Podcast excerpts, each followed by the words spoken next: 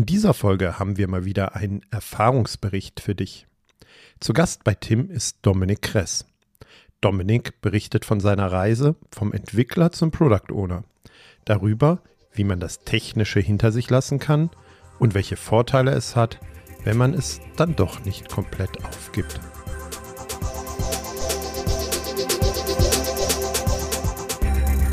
Da haben wir mal wieder einen ganz spannenden Erfahrungsbericht mitgebracht. Ich freue mich ganz besonders, heute den Dominik Kress mit hier an meiner Seite zu haben. Hallo erstmal, lieber Dominik. Moin, moin. Dominik, du hast eine spannende Lernreise hinter dir, über die wir heute mal reden wollen. Und zwar nennen wir es mal vom Entwickler zum Product Owner. Also wir haben ja in verschiedenen Folgen des Podcasts schon mal reflektiert, dass man durchaus aus sehr unterschiedlichen Richtungen in die Rolle des POs reinkommen kann. Und ja, du repräsentierst jetzt den Weg aus der Entwicklung. Aber bevor ich zu viel über dich sage, äh, Dominik, am besten stellst du dich mal ein bisschen vor.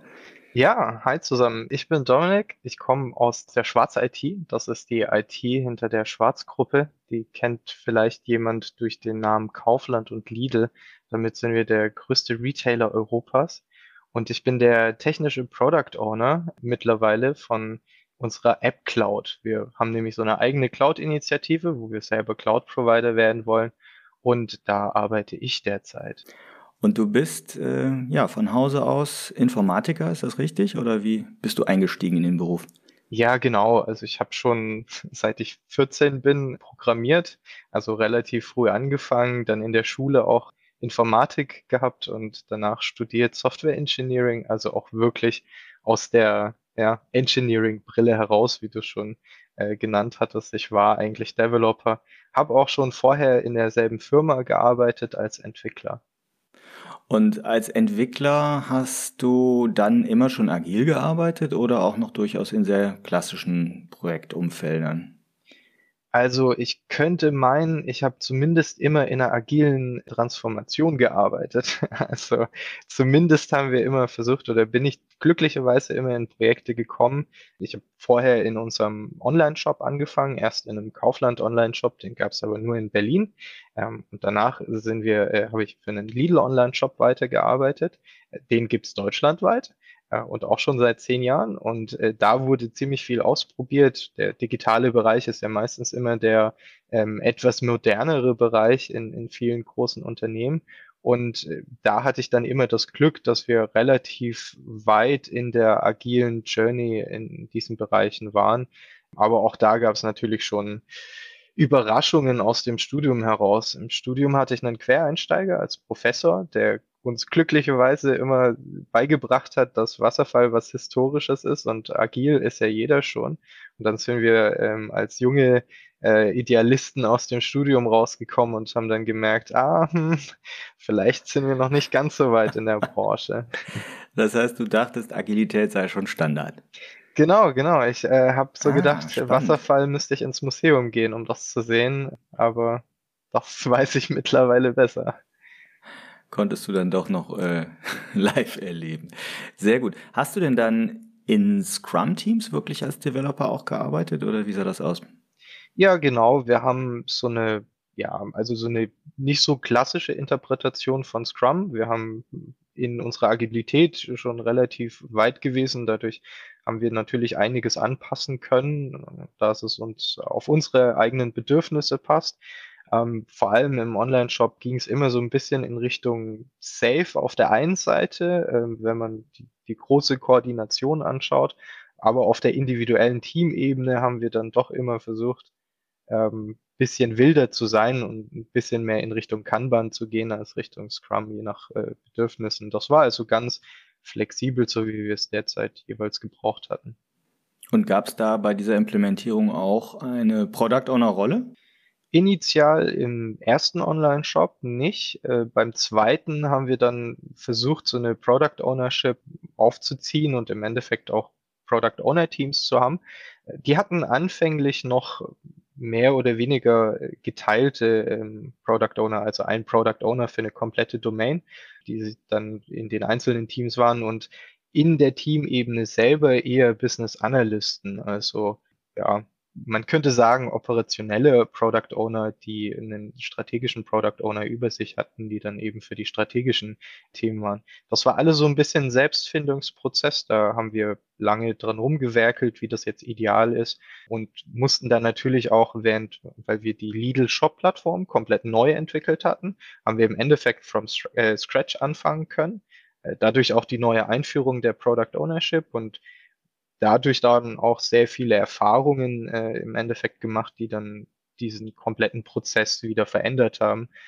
Und so war das, ja, am, am Anfang nicht unbedingt mit einem sehr äh, klassischen Product Owner, am Ende dann schon eher mit einer, mit einer sehr eindeutigen Product Owner Rolle in jedem einzelnen Team, das da gearbeitet hat.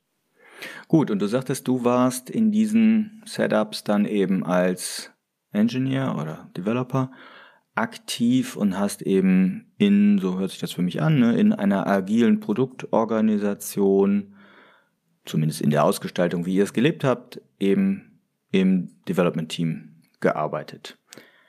Wie ging es dann weiter? Ja, also ich fand schon immer diese Plattform super spannend und ich bin, glaube ich, generell ein Typ, der sich sehr leicht begeistern lässt für das, woran er arbeitet, wenn das äh, cooles Zeug ist. Und das war auf jeden Fall sehr cooles Zeug. Wir haben in einem sehr jungen Team eben nicht nur Product Organization eingeführt, sondern auch in unserem großen Enterprise äh, komplett auf einen Open Source Stack gesetzt, was natürlich auch was ganz Mutiges für so ein großes, äh, langsames Unternehmen ist. Und äh, innerhalb dieser, dieser Entwicklung ähm, hat man schon so früh als junges Team sehr viel bewegen können und sehr viel verändern können.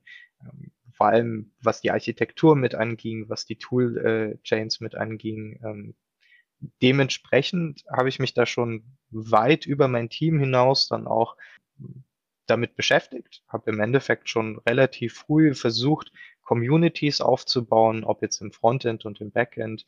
Ähm, wir haben generell versucht, in jedem Team Fullstack zu sein und damit schon sehr viel mit anderen Teams gearbeitet und so ein bisschen so eine ja, Vorreiterrolle in meinem Team eingenommen. Das haben wir dann später auch als DevLead benannt und in jedem Team so ein paar Vertreter beziehungsweise einzelne Vertreter gehabt, die dann diese Vorreiterrolle genommen haben, ein bisschen die Koordination zwischen den Teams eingenommen hatten und ebenso Communities aufgebaut haben, über die man mehr reden kann das hat dann auch logisch dazu geführt, dass ich im Endeffekt äh, eigene technische Features für mein eigenes Team mit aufsetzen konnte. Ja, das ist spannend. Das heißt, Fullstack sagst du, also es gab dann, ja, gab es gar nicht so richtige Zuordnung unter den äh, Entwicklerinnen und Entwicklern nach dem Motto, der ist der Datenbanker, die ist die Backend-Entwicklerin, äh, der ist der Frontendler? Also anfänglich haben wir versucht, das möglichst aufzulösen. Ähm, wir haben dann irgendwann gemerkt, dass es so eine gewisse Capacity-Grenze für jeden Entwickler gibt. Also, dass jeder alles kann, ist immer so eine Utopie, äh, die man nicht unbedingt schafft. Wir haben dann irgendwann das Spotify-Model eingeführt. Das kennen vielleicht viele durch diese Chapter-Struktur und äh, verschiedenen Gilden auf äh, verschiedenen Ebenen, das Ganze zu organisieren. Wir haben aber immer noch innerhalb dieser Chapter-Struktur dann zum Beispiel den Full-Stack Java Developer. Bedeutet also, auch innerhalb dessen haben wir noch immer ein Chapter, das letztendlich Frontend, Backend, Datenbanken, DevOps alles kann, aber wir akzeptieren sehr wohl auch, dass wir einzelne mit definitiv deutlicheren Spezialisierungen innerhalb dieser Teams haben. Prima. Ja, ich glaube, das ist eine interessante Voraussetzung, dass man eben aus einem zumindest ansatzweise crossfunktionalen und T-Shape Skillset ja schon rauskommt oder, oder das schon erfahren hat. Du sagst, du bist dann zum Dev Lead, wie ihr es nennt, mhm. geworden mhm. für diese technische Plattform. Habe ich das richtig verstanden? Genau. Mhm. Und hast das wahrscheinlich eine Weile gemacht. Wie ging es dann weiter? Warum bist du das heute nicht mehr? also wir hatten, ähm, wir hatten in unserem Team einen neuen Product Owner bekommen der ein Quereinsteiger aus unserem Designbereich war. Der hat noch nicht so viel im Product Ownership gearbeitet, relativ wenig Erfahrung dabei gehabt und ähm, dadurch, dass ich eben diese Vorreiterrolle innerhalb des Teams aus der Entwickler, aus dem Entwicklerbereich hatte äh, und mir dieses Produkt sehr am Herzen gelegen hat und ich ja auch schon eigene Stories äh, entwickeln konnte. Wie gesagt, alles, was so operational äh, oder architekturbedingt war, kam so ein bisschen aus, aus meiner äh, Hand, habe ich dann im Endeffekt gedacht, ich könnte auch dem Product Owner ein bisschen unter die Arme greifen, ihm ein paar Basics mitgeben. Äh, bin auch damals dann schon über euch gestolpert, weil ich dann im Endeffekt versucht ah. habe, so ein paar unterschiedliche Quellen zu finden, wie man denn jetzt Product Owner wird, weil es ja keine klassische Product Owner Ausbildung oder sowas gibt und eine sehr variantenreiche Interpretationsbreite, wie man diese Rolle denn jetzt insgesamt auslebt. Und äh, ja, da habe ich dann irgendwann gemerkt, das interessiert mich doch potenziell ein bisschen mehr und wäre für mich so als Karriereschritt äh, eventuell auch interessant, mal aus der, aus der technischen Vertiefung herauszukommen, um zu, zu schauen, wie es auf der, naja, in Anführungszeichen aus der Entwicklerbrille oft gesehen, äh, Business-Sicht denn aussehen würde. Mhm. Und äh, dadurch habe ich dann auch ein Angebot bekommen von einem internen anderen Bereich. Äh, das ist der jetzige Bereich, nämlich unsere Cloud-Initiative. Äh, durch mein internes Netzwerk habe ich da ein paar Bekannte gehabt sozusagen. Die haben dann gesagt, hey, äh, wir würden dich gerne rüberziehen, egal als was. Du kannst dir aussuchen, was du sein möchtest. Und ähm, da war dann auch die Stelle als technischer Product Owner für die App Cloud Runtime, also so ein bisschen das Herzstück der Cloud äh, mit offen und da habe ich dann direkt gemeint, das klingt doch super. Vor allem, weil es eben auch diesen, diesen Zwischenschritt irgendwie bedeutet hat. Ein sehr technisches Produkt, das jetzt auch Entwickler als Kunden hat, ist, glaube ich, ein sehr interessanter Einstieg, wenn man als Entwickler in Richtung Product Owner rübergeht, weil man immer noch die Technik bei sich hat und als Entwickler natürlich auch der eigene Kunde äh, sein kann. Also die NutzerInnen des Produktes dieser, äh, jetzt habe ich schon wieder vergessen, App Cloud. App Cloud, genau. App Cloud. Die, die Nutzerinnen sind EntwicklerInnen, habe ich verstanden. Okay. Ähm, jetzt sagst du, du bist technischer PO. Wie definiert er das? Gibt es dann noch einen fachlichen PO daneben oder, oder warum heißt der explizit technischer PO? Naja, ich glaube, der heißt technischer PO aus Recruiting-Sicht, weil es dadurch wesentlich mehr einschränkt, was für Backgrounds unsere POs haben sollten. Wir suchen nämlich gezielt nach Product Ownern, die das technische Produkt verstehen, das sie da verwalten. Also so eine ähm, App Cloud hat jetzt, das ist im Endeffekt unsere Cloud Runtime, die basiert auf Cloud Foundry. Die hat jetzt nicht so viele Berührungspunkte mit dem mit dem eigentlichen Kunden, also mit einem sehr abstrakten Kunden in der Hinsicht. Man könnte sogar sagen, die einzige, der einzige Berührungspunkt ist eine API. Und wenn man nur eine API als Berührungspunkten des Kunden in Richtung Produkt hat, dann müsste man natürlich auf jeden Fall mal verstehen, wie APIs funktionieren. Man müsste idealerweise eher verstehen, wie die Komponenten dahinter funktionieren, als man verstehen müsste, wie jetzt ein Kunde wirklich sehr interaktiv mit der Oberfläche arbeitet und sonst was in der Hinsicht. Äh, mhm. Genau deswegen haben wir den Titel technischer PO wegen dem technischen Wissen, haben aber keinen fachlichen PO nebendran. Wir erwarten einfach, dass der technische PO auch die fachliche Arbeit kann, aber eben eher technisch als fachlich in seinem Background, damit in seinem Verständnis ist. Das heißt, es gibt diese Rolle einmal, so wie es auch genau. angelegt ist, äh, und hier eben mit dieser sehr speziellen technischen Schwerpunktbildung. Okay, verstanden. Du hast also diese Rolle gewisserweise ja angestrebt oder zumindest eine Opportunity dann ergriffen bei dem Wechsel in den anderen Bereich, habe ich verstanden, und bist jetzt nicht so wie die Jungfrau zum Kinde hingekommen. Bist du das denn jetzt Fulltime oder wirst du auch zwischendurch nochmal zum Entwickeln gezwungen? Also ich bin das auf jeden Fall Fulltime. Gezwungen ist, glaube ich, der falsche Begriff. Ich muss mich eher zurückhalten, nicht zu entwickeln. Mhm. Das ist natürlich als Herzblutentwickler, den man, der, der man schon seit 14 ist, äh, immer etwas schwieriger, sich da dann zurückzuhalten und zu sagen, ich mache jetzt tatsächlich nur noch ähm, PO-Tätigkeiten, in Anführungszeichen. Das ist natürlich auch sehr variabel und äh, eine große Varianz. Aber äh, gerade in unserem Team, also in dem AppCloud-Team, gab es davor äh, direkt vor mir einen Entwickler, der auch jetzt immer noch einer meiner Entwickler ist und vorher zeitweise PO war. Der kam genauso, wie du es gerade gesagt hast, wie die Jungfrau zum Kinde. Ähm, da gab es vorher einen Bereichsleiter, der PO war und nebenher Bereichsleiter. Und der musste dann die Bereichsleiterposition weiter ausfüllen. Die hat ihn dann äh, weggezogen sozusagen. Und dann muss das irgendjemand übernehmen. Das war dann ein Entwickler. Und der hat ja nebenher entwickelt. Das äh, hat dann dazu geführt, dass äh, ja beide Seiten ein bisschen vernachlässigt wurden.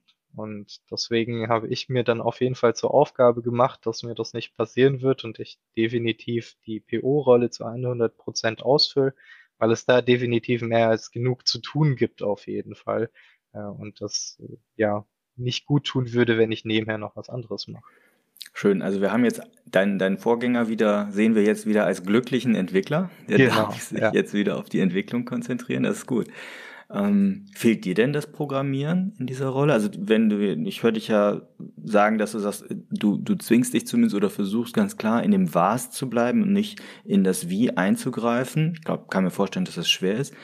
Aber fehlt dir das Programmieren im Job? Das ist eine gute Frage, die ich noch nicht so 100% beantworten kann. Also ich versuche oder ich nehme mir einen Ausgleich, indem ich dann halt am Wochenende programmiere und privat immer mal wieder mit auch alten Kollegen dann zum Beispiel mal bei einem Hackathon oder sowas teilnehme und da dann einfach den privaten Ausgleich suche. Ich habe mich auch schon einmal erwischt, dass ich bei einem Open Source Produkt, weil ich auch Open Source immer mal wieder ein bisschen was mache und bei einem Open Source Produkt, das wir ja, auf der Arbeit verwenden, als Contributor dann einfach angefangen habe und somit äh, ein paar ja, Features im Endeffekt äh, mit einstreue. Aber da merkt man dann halt doch ganz schnell, dass man zu schnell in diesen Trott kommt, dass man dann sagt, ja, okay, wenn ich das jetzt einmal gemacht habe, dann kann ich es doch für das nächste Feature auch nochmal machen. Und dann leidet eben wieder die Arbeitszeit als ähm, Product Owner daran und ich will nicht wieder in dieselbe Situation kommen, dass es irgendeine Erwartungshaltung gibt an mich. Äh, deswegen nehme ich mich da deutlich zurück. Und ich glaube, bisher funktioniert das ganz gut mit dem privaten Ausgleich. Ja, spannend. Aber äh, genau in diese, diesen Konflikt, den möglichen Konflikt möchte ich gerne nochmal rein. Also Product Owner und Developer in einer Person. Ähm, werde ich heute häufig gefragt nach dem Motto, warum geht denn das nicht? Oder warum sollte man das tun oder nicht tun? Ne? Der Scrum Guide gibt da ja auch gar nicht so klare Vor ja, Voraus- oder, oder Vorgabe. Ich sag dann immer ganz gerne, ich sehe das wie bei, einem, bei einer Fußballmannschaft. Ähm, da hat halt auch jeder seine Position auf dem Spielfeld zu erfüllen und natürlich kann theoretisch auch der Torwart ein Tor schießen, aber dann fehlt er halt woanders. Und äh, dementsprechend äh, finde ich es wichtig, dass wir jetzt, wenn man so einem Scrum-Framework weiterdenkt, eben ja rollenkonform, wenn man so will, bei seiner Rolle bleibt. Aber du aus der Praxis, äh, würde mich mal sehr interessieren, wie, wie empfindest du das? Wo ist es vielleicht gut oder wo ist es vielleicht nicht so gut, wenn PO und Dev in einer Person sich vereinen? Also wenn wir beim Fußball bleiben, wir haben ja zum Beispiel Real Madrids Bale, der jetzt wieder bei Tottenham zurück ist. Der hat bei Tottenham mal als Linksverteidiger angefangen, wurde aber nicht als Linksverteidiger bekannt, sondern als einer der besten Linksaußen, die Wales je hatte. Heißt also, man kann sich sehr wohl auch umschulen. Das ist äh, immer so. Äh, mein Stiefbruder ist Torhüter, der war mal bei der Hoffenheim-Jugend, jetzt ist er als Feldspieler unterwegs in der Landesliga. Ähm, da gibt's also sehr viele Beispiele dafür und ich glaube auch, dass es bei der Product Owner Rolle genauso der Fall ist. Als Entwickler ist man nicht komplett ausgeschlossen davon, dass man Product Owner sein kann. Man muss sich aber bewusst sein, dass es andere Anforderungen an einen selbst stellt, als jetzt zum Beispiel als Entwickler. Man muss zum Beispiel als Product Owner ganz klar, sagt ja schon der Name, ein Gefühl des Ownerships für das Produkt haben also man muss das Produkt vielleicht nicht nur als, ja, man muss es als eigenes Produkt wahrnehmen. Das ist, glaube ich, schon mal so eine, so eine Challenge, die potenziell manchen Entwicklern nicht unbedingt leicht fällt, weil es da immer so ein Ding ist, an dem man halt arbeitet, aber jetzt nicht unbedingt das eigene. Aber auf der anderen Seite gibt's so wie mich beispielsweise sehr wohl auch viele Entwickler, die schon immer ein großes äh, Bindungsgefühl zu ihrem, zu ihrem Code haben und zu ihrem Produkt haben. Und äh, man muss eben kommunizieren können. Auch das ist wieder so ein Vorwurf, den man vielleicht vielen Entwicklern macht, dass sie nicht so klar und gut mit allen möglichen Stakeholdern, vor allem in Sachen Business Stakeholdern kommunizieren können, ohne gleich ins Technische abzudriften. Aber auch da würde ich behaupten, gibt es sehr wohl sehr viele Entwickler, da kenne ich auch einige Kollegen, die sehr deutlich erklären können, was denn jetzt, warum ein gewisses Feature so sein muss, wie es sein muss, oder warum ein gewisses Feature eben nicht äh, verwirklichbar ist. Ja, das finde ich immer einen wichtigen Punkt. Und, und so habe ich es auch immer erlebt. Ne? Ich bin ja von Haus aus Bilder BWLer, ich, ihr wisst das ja. Aber ich glaube, ich konnte immer ganz gut mit äh, Programmiererinnen und Programmierern auch reden. Und was mir halt immer wichtig war, wenn jetzt jemand mit einem Vorschlag ankam, machen wir mal ein einfaches Beispiel, wir müssen jetzt hier die, dieses und jenes Framework einführen oder ein Refactoring machen dort und dort. Ich habe halt immer die, die Wozu-Frage gestellt. Ne? Erklär mir den Wert, den das hat. Und das ist halt die Aufgabe, die dann technisch orientierte Person auch leisten muss. Ne? Einem PO dann, der vielleicht keine oder wenig Ahnung davon hat, ähm, das so zu rüberzubringen, was der Wert dahinter ist, dass wir diese technische Verbesserung machen und nicht nur, weil es irgendwie der coole heiße Scheiß ist. Ne? Das gibt's natürlich auch mal wieder. Ne? Ist, ich will das machen, weil ich das neue Framework mal ausprobieren will. Ja, dann denke ich immer, geht auch an die Uni. Ne? da findet Forschung und Entwicklung statt. Genau, aber auf der anderen Seite hat man halt als Entwickler, als PO oder PO mit Entwickler-Background den Vorteil, dass unsere Diskussionen relativ niedrig sind, wenn es um die Machbarkeit von Features oder ne, die Estimates der Aufwände und so weiter geht, weil ich das eben aus meiner eigenen Erfahrung heraus relativ gut einschätzen kann und die Tickets auch schon sehr deutlich so formulieren und so schneiden kann, wie die Entwickler das eben auch selber machen würden. Das ist natürlich auf der einen Seite ein Vorteil. Auf der anderen Seite kann man auch daraus wieder einen Nachteil drehen, weil ich glaube, ich bin zu nachsichtig, was äh, den Paydown von Technical Debt beziehungsweise die Operationsaufwände unserer Plattform angeht weil ich nämlich aus der Entwicklerperspektive heraus sehr wohl weiß, das ist super, super wichtig und das sollte man so schnell wie möglich machen. Ich auf der anderen Seite aber natürlich auch meine Features verkaufen muss, also muss ich da wahrscheinlich, also als künftiges Learning höchstwahrscheinlich noch ein bisschen härter werden, Technical Debt auch mal Technical Debt sein zu lassen und stattdessen eher Features zu drücken. Jetzt die Frage, ob das härter ist oder ob das ähm, einfach ein größerer Fokus auf den Produktwert, auf den Nutzen, Nutzungswert äh, und langfristig wohlgemerkt, nicht nur kurzfristig, ne, des, des Produkts oder bei euch der API ist. Ich weiß gar nicht, ob man das hart spielen muss, sondern letztlich wertorientiert. Und da ist der technische Wert die eine Seite, der Nutzwert oder Time to Market, ne, wie schnell kriegst du irgendwie ein Feature in die Nutzung rein, der andere. Ähm, lass uns da an der Stelle nochmal ganz kurz bleiben. Wie wirst du denn A von Stakeholdern heutzutage gesehen, die dich vielleicht früher aus der Developer-Zeit auch noch kennen? Und wie wirst du eben umgekehrt auch von anderen Entwicklern gesehen? Wirst du als PO dabei anerkannt oder noch eher so, ach Dominik, du, du als Entwickler, okay, da steht zwar als PO drauf bei dir, aber. Nein, ich werde definitiv als PO anerkannt. Wie gesagt, ich war auch vorher schon sehr verbal in der Kommunikation über mehrere Teams hinweg. Ähm, dadurch habe ich auch schon vorher im Endeffekt relativ viel Verantwortung über einzelne Produkte übernommen und auch über einzelne Communities, also über Produkte hinweg. Und dadurch, glaube ich, habe ich mir schon so einen Ruf aufgebaut, dass die Leute mich da auf jeden Fall ernst nehmen. Auf der anderen Seite gegenüber Business Stakeholdern ähm, glaube ich auch, dass es, dass es den meisten gar nicht mal auffällt, dass ich einen Entwickler-Background habe. Aber auch da liegt das, glaube ich, auch nur daran, dass eben eine einfache Kommunikation von mir einer meiner größeren Stärken ist. Äh, da kann ich außerdem den Tipp geben, dass da hat mir vor allem geholfen, dass ich schon relativ früh auch in der Uni als äh, Dozent im Endeffekt gearbeitet habe und meinen Mitstudierenden damals in einzelnen Tutorien beigebracht habe, wie man Basics der Software Engineering versteht. Und auch dann später für die Arbeit oder von der Arbeit aus im Endeffekt als Dozent, äh, als Quereinsteiger in eine Uni-Vorlesung geschmissen wurde, wo ich Erstsemestern und Zweitsemestern angewandte Informatik mit beibringen musste. Das ist ein super Einstieg, um im Endeffekt selber nochmal zu tackeln, ob man zu technisch unterwegs ist oder ob man wirkliche Basics vermitteln kann. Mhm. Und dadurch, glaube ich, werde ich auf jeglicher Ebene anerkannt.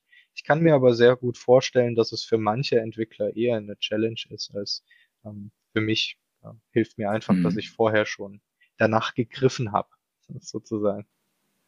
Spannend. Lass uns mal auf die PO-Rolle jetzt bei dir ein bisschen zu sprechen kommen. Du hast ja schon einige Sachen äh, angesprochen, was du, dir vielleicht schwerfällt, was dir leichter fällt. Ähm, was würdest du jetzt so als die größte Herausforderung in dieser Rolle bezeichnen? Was fällt dir vielleicht schwer beim Einstieg oder fiel dir schwer beim Einstieg in die PO-Rolle?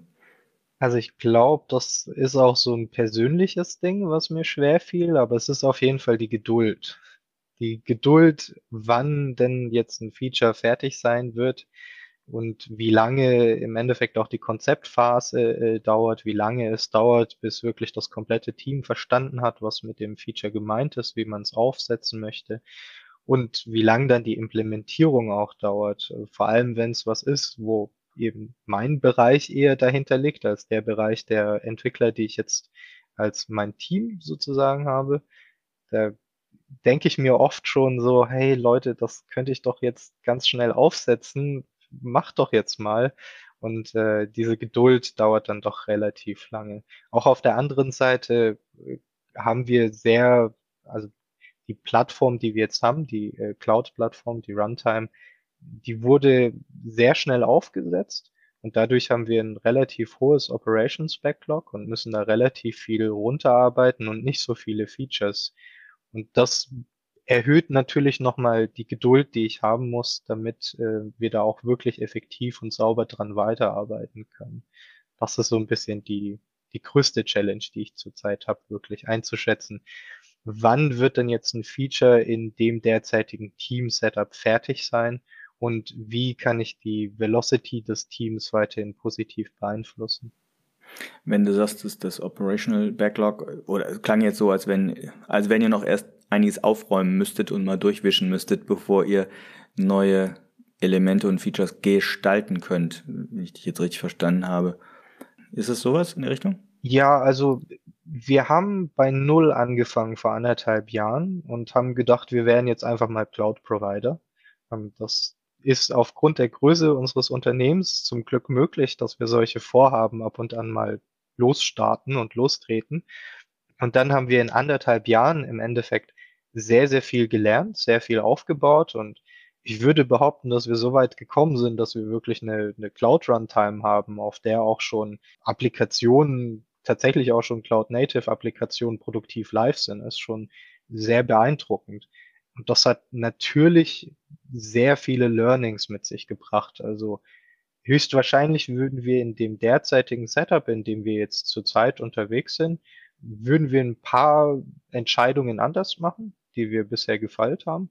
Und jetzt versuchen wir, also wir haben jetzt auch so eine Strategie im Endeffekt, dass wir uns schon auch in Richtung öffentlichen Markt äh, ausrichten und dafür muss dann natürlich auch alles stimmen. Heißt also, wir haben jetzt gerade so eine Phase, wo wir diese ganzen Learnings benutzen können, um im Endeffekt zu schauen, wie können wir jetzt an welcher äh, Stellschraube noch optimieren und an welcher Stellschraube müssen wir eigentlich gar nicht mehr so optimieren oder können das auch später machen, ohne dass es großen Einfluss auf den Kunden hat. Und äh, das ist jetzt gerade unser größtes To-Do. Deswegen auch im Endeffekt mhm. die Geduld, wie lange es noch dauert, bis wirklich mal viele neue Features rauspurzeln, weil wir eben gerade den Fokus auf unsere Stabilität und Aber das finde ich jetzt spannend gerade. Ähm, das geht ja so ein bisschen in die Richtung, wie gehe ich mit technischer Schuld um und wie baue ich die auch strategisch wieder ab. Korrigiere mich, wenn ich es falsch verstehe, ne? Aber das finde ich nochmal spannend, ob du da vielleicht anders vorgehst als Product Owner mit so technischem Background. Also ich, ich sage ja immer, technische Schulden sind Dinge, die ich bewusst eingehe. Also alles andere ist einfach nur scheiße programmiert die ich bewusst eingehe, sprich, ich empfehle immer durchaus eine, eine Liste anzulegen, vielleicht im Wiki oder so, wo man sagt, okay, wir haben heute hier so die und die Abkürzung genommen und ganz bewusst diese technische Schuld ein, sind sie eingegangen und wir schreiben auch ein Überprüfungsdatum daneben und sagen, wann wir da nochmal drauf gucken und aktiv gemeinsam überlegen, ob wir diese technische Schuld abbauen können, damit das eben was sehr Bewusstes und Explizites ist. Wie gehst du oder wie geht ihr damit um? Passiert solche technische Schuld einfach oder wie behältst du dir einen Überblick als Product Owner? Weil das ist ja auch Produktwert am Ende des Tages. Also das bewusste Eingehen, ich glaube, da könnten wir noch mal eine, eine Folge lang diskutieren, aber ich habe ja eure Folge zur technischen Schuld auch gehört gehabt und äh, war schon eine sehr rege Diskussion. Äh, manchmal, in, in unserem Fall ist es, glaube ich, eher so, dass es viel Learnings waren. Also es ist nichts, was man vorher bewusst mhm. eingegangen ist, sondern man hat halt danach in der Retrospektive gelernt, okay, das hätte man vielleicht anders machen müssen. Tatsächlich ist es so ein Mischmasch aus, wir sind manches gezielt eingegangen, damit es eben schneller vorangeht, damit wir schnelle Resultate zeigen können und zeigen können, hey, wir können tatsächlich eine Cloud aufbauen. Das ist nicht einfach irgendwas, was wir aus dem Hut gezogen haben, sondern es wird auch funktionieren, wie wir uns das gedacht haben. Und zum Teil ist es dann eben auch so eine, ja, so eine technische Schuld, die wir in der Retrospektive im Endeffekt erkannt haben. Ich muss sagen, als ich das Team übernommen hatte, auch aus der Historie heraus, dass der Product Owner immer eine geteilte Rolle war, war das Backlog nicht unbedingt super strukturiert. Also da war jetzt nicht so vieles da und so vieles in der Struktur, wie ich mir das selbst gewünscht hätte, ähm, weil ich da auch schon als Entwickler immer sehr gründlich war. Da gibt's auch andere Entwickler, das habe ich auch schon erlebt. Aber in dem Team hatten wir jetzt nicht die größte Struktur. Was ich äh, gemacht habe initial war, äh, als ich das Team übernommen hatte, war da auch schon ein relativ hohes Frustrationslevel eigentlich da. Und ich habe dann mal das komplette Team zusammengesetzt. Wir haben uns einen ganzen Tag eingeschlossen und ich habe das als Technical Product Improvement Meeting dann äh, benannt und habe sie einfach mal eine Stunde lang, zwei Stunden lang motzen lassen. Also wirklich, was stört euch genau? Und im Endeffekt dadurch habe ich sie etwas auf den Problemspace beschränkt und damit aufgezogen, was genau für Probleme wir denn eigentlich haben. Die habe ich dann in einer Arbeit äh, eine Woche lang im Endeffekt nochmal überprüft, geguckt, ob das auch wirklich so ein Problem ist oder ob das aufgrund der Frustration kommt und daraus so einen initialen Backlog an Problemen im Endeffekt aufgezogen, die ich dann als mein ja, Technical Debt mehr oder weniger gesehen habe. Und das war dann für mich die Grundvorlage, um damit äh, im Endeffekt weiterzuarbeiten. Wir hatten nicht wirklich eine gründliche Velocity ähm, aus der Historie heraus, weil da Velocity im Endeffekt bei uns nur Entwicklungsaufwände gesehen wurden. Da wir aber im Endeffekt noch sehr viel Supportaufwände und Operationsaufwände parallel hatten, war die sehr gering im Vergleich zu dem, was wir erreichen könnten. Und dadurch, dass wir keine Weiterentwicklung in dem Sinne machen, sondern im Endeffekt ich mich fokussiert habe, diesen Backlog an äh, existierenden Problemen zu lösen, hat man die jetzt auch nicht so benutzen können dafür. Also die Problemstellung initial war schon sehr kompliziert und ich habe dann versucht, diese Themenblöcke, die wir oder diese Probleme, die wir identifiziert haben, zu Themenblöcken zusammen zu clustern, um daraus dann sozusagen man könnte sagen, Technical Depth Features zu machen. Also zum Beispiel alles, was mit Pipelines zu tun hatte, war dann im Endeffekt so ein Pipeline Operational Work ähm, mit dem Technical Depth äh, Paydown äh, zu allem, was mit Automation zu tun hatte. Und entsprechend habe ich dann versucht, die in unsere Sprints mit reinzuplanen, daraus Milestones zu tracken und die dann langsam abarbeiten zu lassen und auf dem Weg dahin, so langsam eine Velocity aufzuarbeiten, mit der wir dann auch realistisch berechnen können, wie wir die anderen Blöcke an äh, operationellen Arbeiten, die wir noch begehen müssen, im Endeffekt runterarbeiten können. Mhm. Ja, spannend. Danke für, für die ausführliche Beschreibung. Ja, interessant. Will ich mal drauf rumdenken. Lass uns nochmal einen Schritt zurück. Nein, zurück ist falsch, aber lass uns nochmal eine Ebene höher sozusagen auf die Rolle selber gehen. Du bist also aus einer Entwicklungsperspektive in die PO-Rolle reingekommen. Hm, Gab es irgendwas, was dich an der Product Owner-Rolle überrascht hat, wo du heute sagen würdest, puh, hätte ich gar nicht so gedacht? Die Detailarbeit überrascht mich auf jeden Fall. Also wie sehr man bei vielen Bereichen ins Detail steigen muss, wie viel Kommunikation ist es im, End, im Endeffekt im Hintergrund ist, dass auch das Team oder ich vorher auch als Entwickler gar nicht mitbekommen habe und wie viel Abstimmung es dann letztendlich im Gesamtbild der Plattform ist, also in in unserem Fall als Plattform-Provider ist dann natürlich so eine Abstimmung über jegliche Netzwerkkonzepte und so weiter, über ganz viele verschiedene Teams hinweg der Fall. Und ich glaube, das ist auf jeden Fall immer wieder überraschend, wie viel Zusatzarbeit dahinter steckt, die man jetzt nicht unbedingt in Tickets sieht oder nicht unbedingt in irgendwelchen Zeitbuchungen sieht, sondern die einfach auch irgendwie an der Kaffeemaschine passieren. Mhm. Ja, ganze Stakeholder-Arbeit, ne? Genau. Hm, jetzt bist du ja auf einem technischen Produkt. Die Rolle heißt sogar technischer Product Owner. Aber du hast dir ja das gesamte Thema Product Ownership und die PO-Rolle als Ganzes auch erarbeitet, wie du eingangs schon gesagt hast. Was glaubst du, würdest du jetzt mal so ein bisschen ne, Simulationsgedanke, würdest du als Product Owner auch in einem nicht technischen Produkt äh, in Anführungsstrichen funktionieren? Auf jeden Fall. Das glaube ich schon. Auch da wieder geht es um die Transformationsleistung im Endeffekt, äh, ob man jetzt Linksverteidiger oder Linksaußen ist. Da geht es eher darum, ich kann den Ball spielen. Und ich glaube auch äh, aus dem Background als Entwickler heraus, äh, als Entwickler bringt es dir ja auch nichts, wenn du nur eine individuelle Programmiersprache von syntaktisch komplett perfekt kannst, sondern du lernst ja schon relativ früh als Softwareentwickler, dass es mehr Sinn ergibt, die Konzepte hinter einer Sprache zu verstehen, damit du es übertragen kannst auf alle möglichen anderen Sprachen. Und dann kann man Go halt relativ gut, weil man vorher mal Python konnte. Oder man kann es relativ schnell lernen. Und ich glaube, denselben Ansatz nehme ich auch in meiner Product Ownership Journey ähm, ran. Ich gebe mich nicht unbedingt damit zufrieden, dass wir ein MVP-NVP-Planning haben, sondern ich versuche zu verstehen, dass dahinter Milestones stehen und ich versuche zu verstehen, warum denn Milestones wirklich was Gutes sind. Ich habe auch schon erste Customer-Interviews tatsächlich geführt. Da ging es dann mehr um die Dokumentation und wie unsere Dokumentation derzeit aussieht. Aber ich versuche dann eben zu verstehen, was hinter der ja, Product Exploration steht und versuche da im Endeffekt dann wirklich die Basics dahinter zu verstehen, was sich ja dann leicht übertragen lässt auf alles mögliche andere. Also da bin ich nicht davon überzeugt, dass ich jetzt nur in technischen Produkten besonders glänzen kann, weil letztendlich bin ich ja auch Kunde von ganz vielen verschiedenen anderen Produkten. Ja, spannend. Also deine Journey geht noch weiter. Äh, vielen Dank erstmal bis hierhin für diesen super Erfahrungsbericht. Zum Gerne. Abschluss weißt du, als Hörer kennst du das, möchten wir immer noch mal so den finalen Tipp gerne haben. Was wäre denn so dein Tipp, Dominik, den du vielleicht mal ganz explizit Entwicklerinnen und Entwicklern mitgeben könntest, die vielleicht selber jetzt gerade überlegen, hm, ist es für mich eine Entwicklungsreise oder Veränderungsreise, wie auch immer man möchte, in die PO-Rolle reinzugehen? Hast du irgendwas, wo du sagst, ähm, das sollte man mal machen, das sollte man bedenken, das sollte man vorher tun oder probiert es einfach aus. Was hast du für Tipps? Ja, das Wichtigste ist wahrscheinlich einfach mal machen.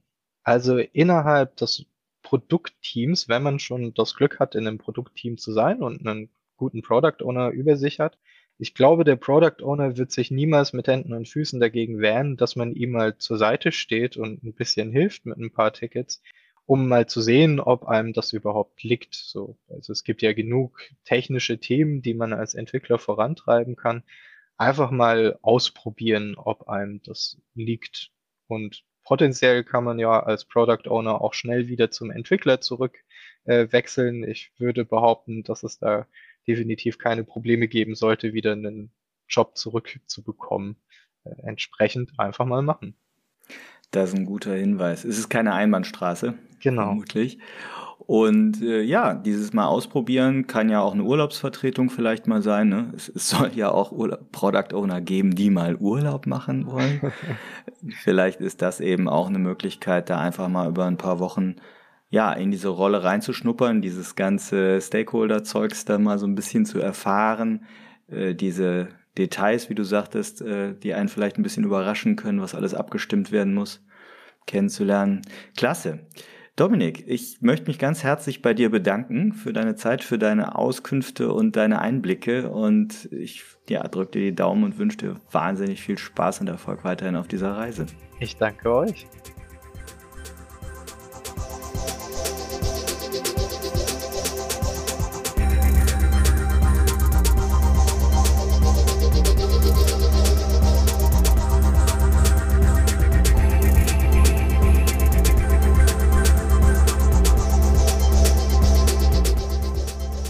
Wir hoffen, dass euch diese Folge gefallen hat und dass ihr den ein oder anderen Impuls daraus mitnehmen konntet. Damit wir euch künftig direkt informieren und zu unseren Live-Events Einladungen schicken können, meldet euch doch auf unserer Website zu unserem E-Mail-Service an. Einfach auf produktwerker.de kurz im Formular Name und E-Mail-Adresse hinterlassen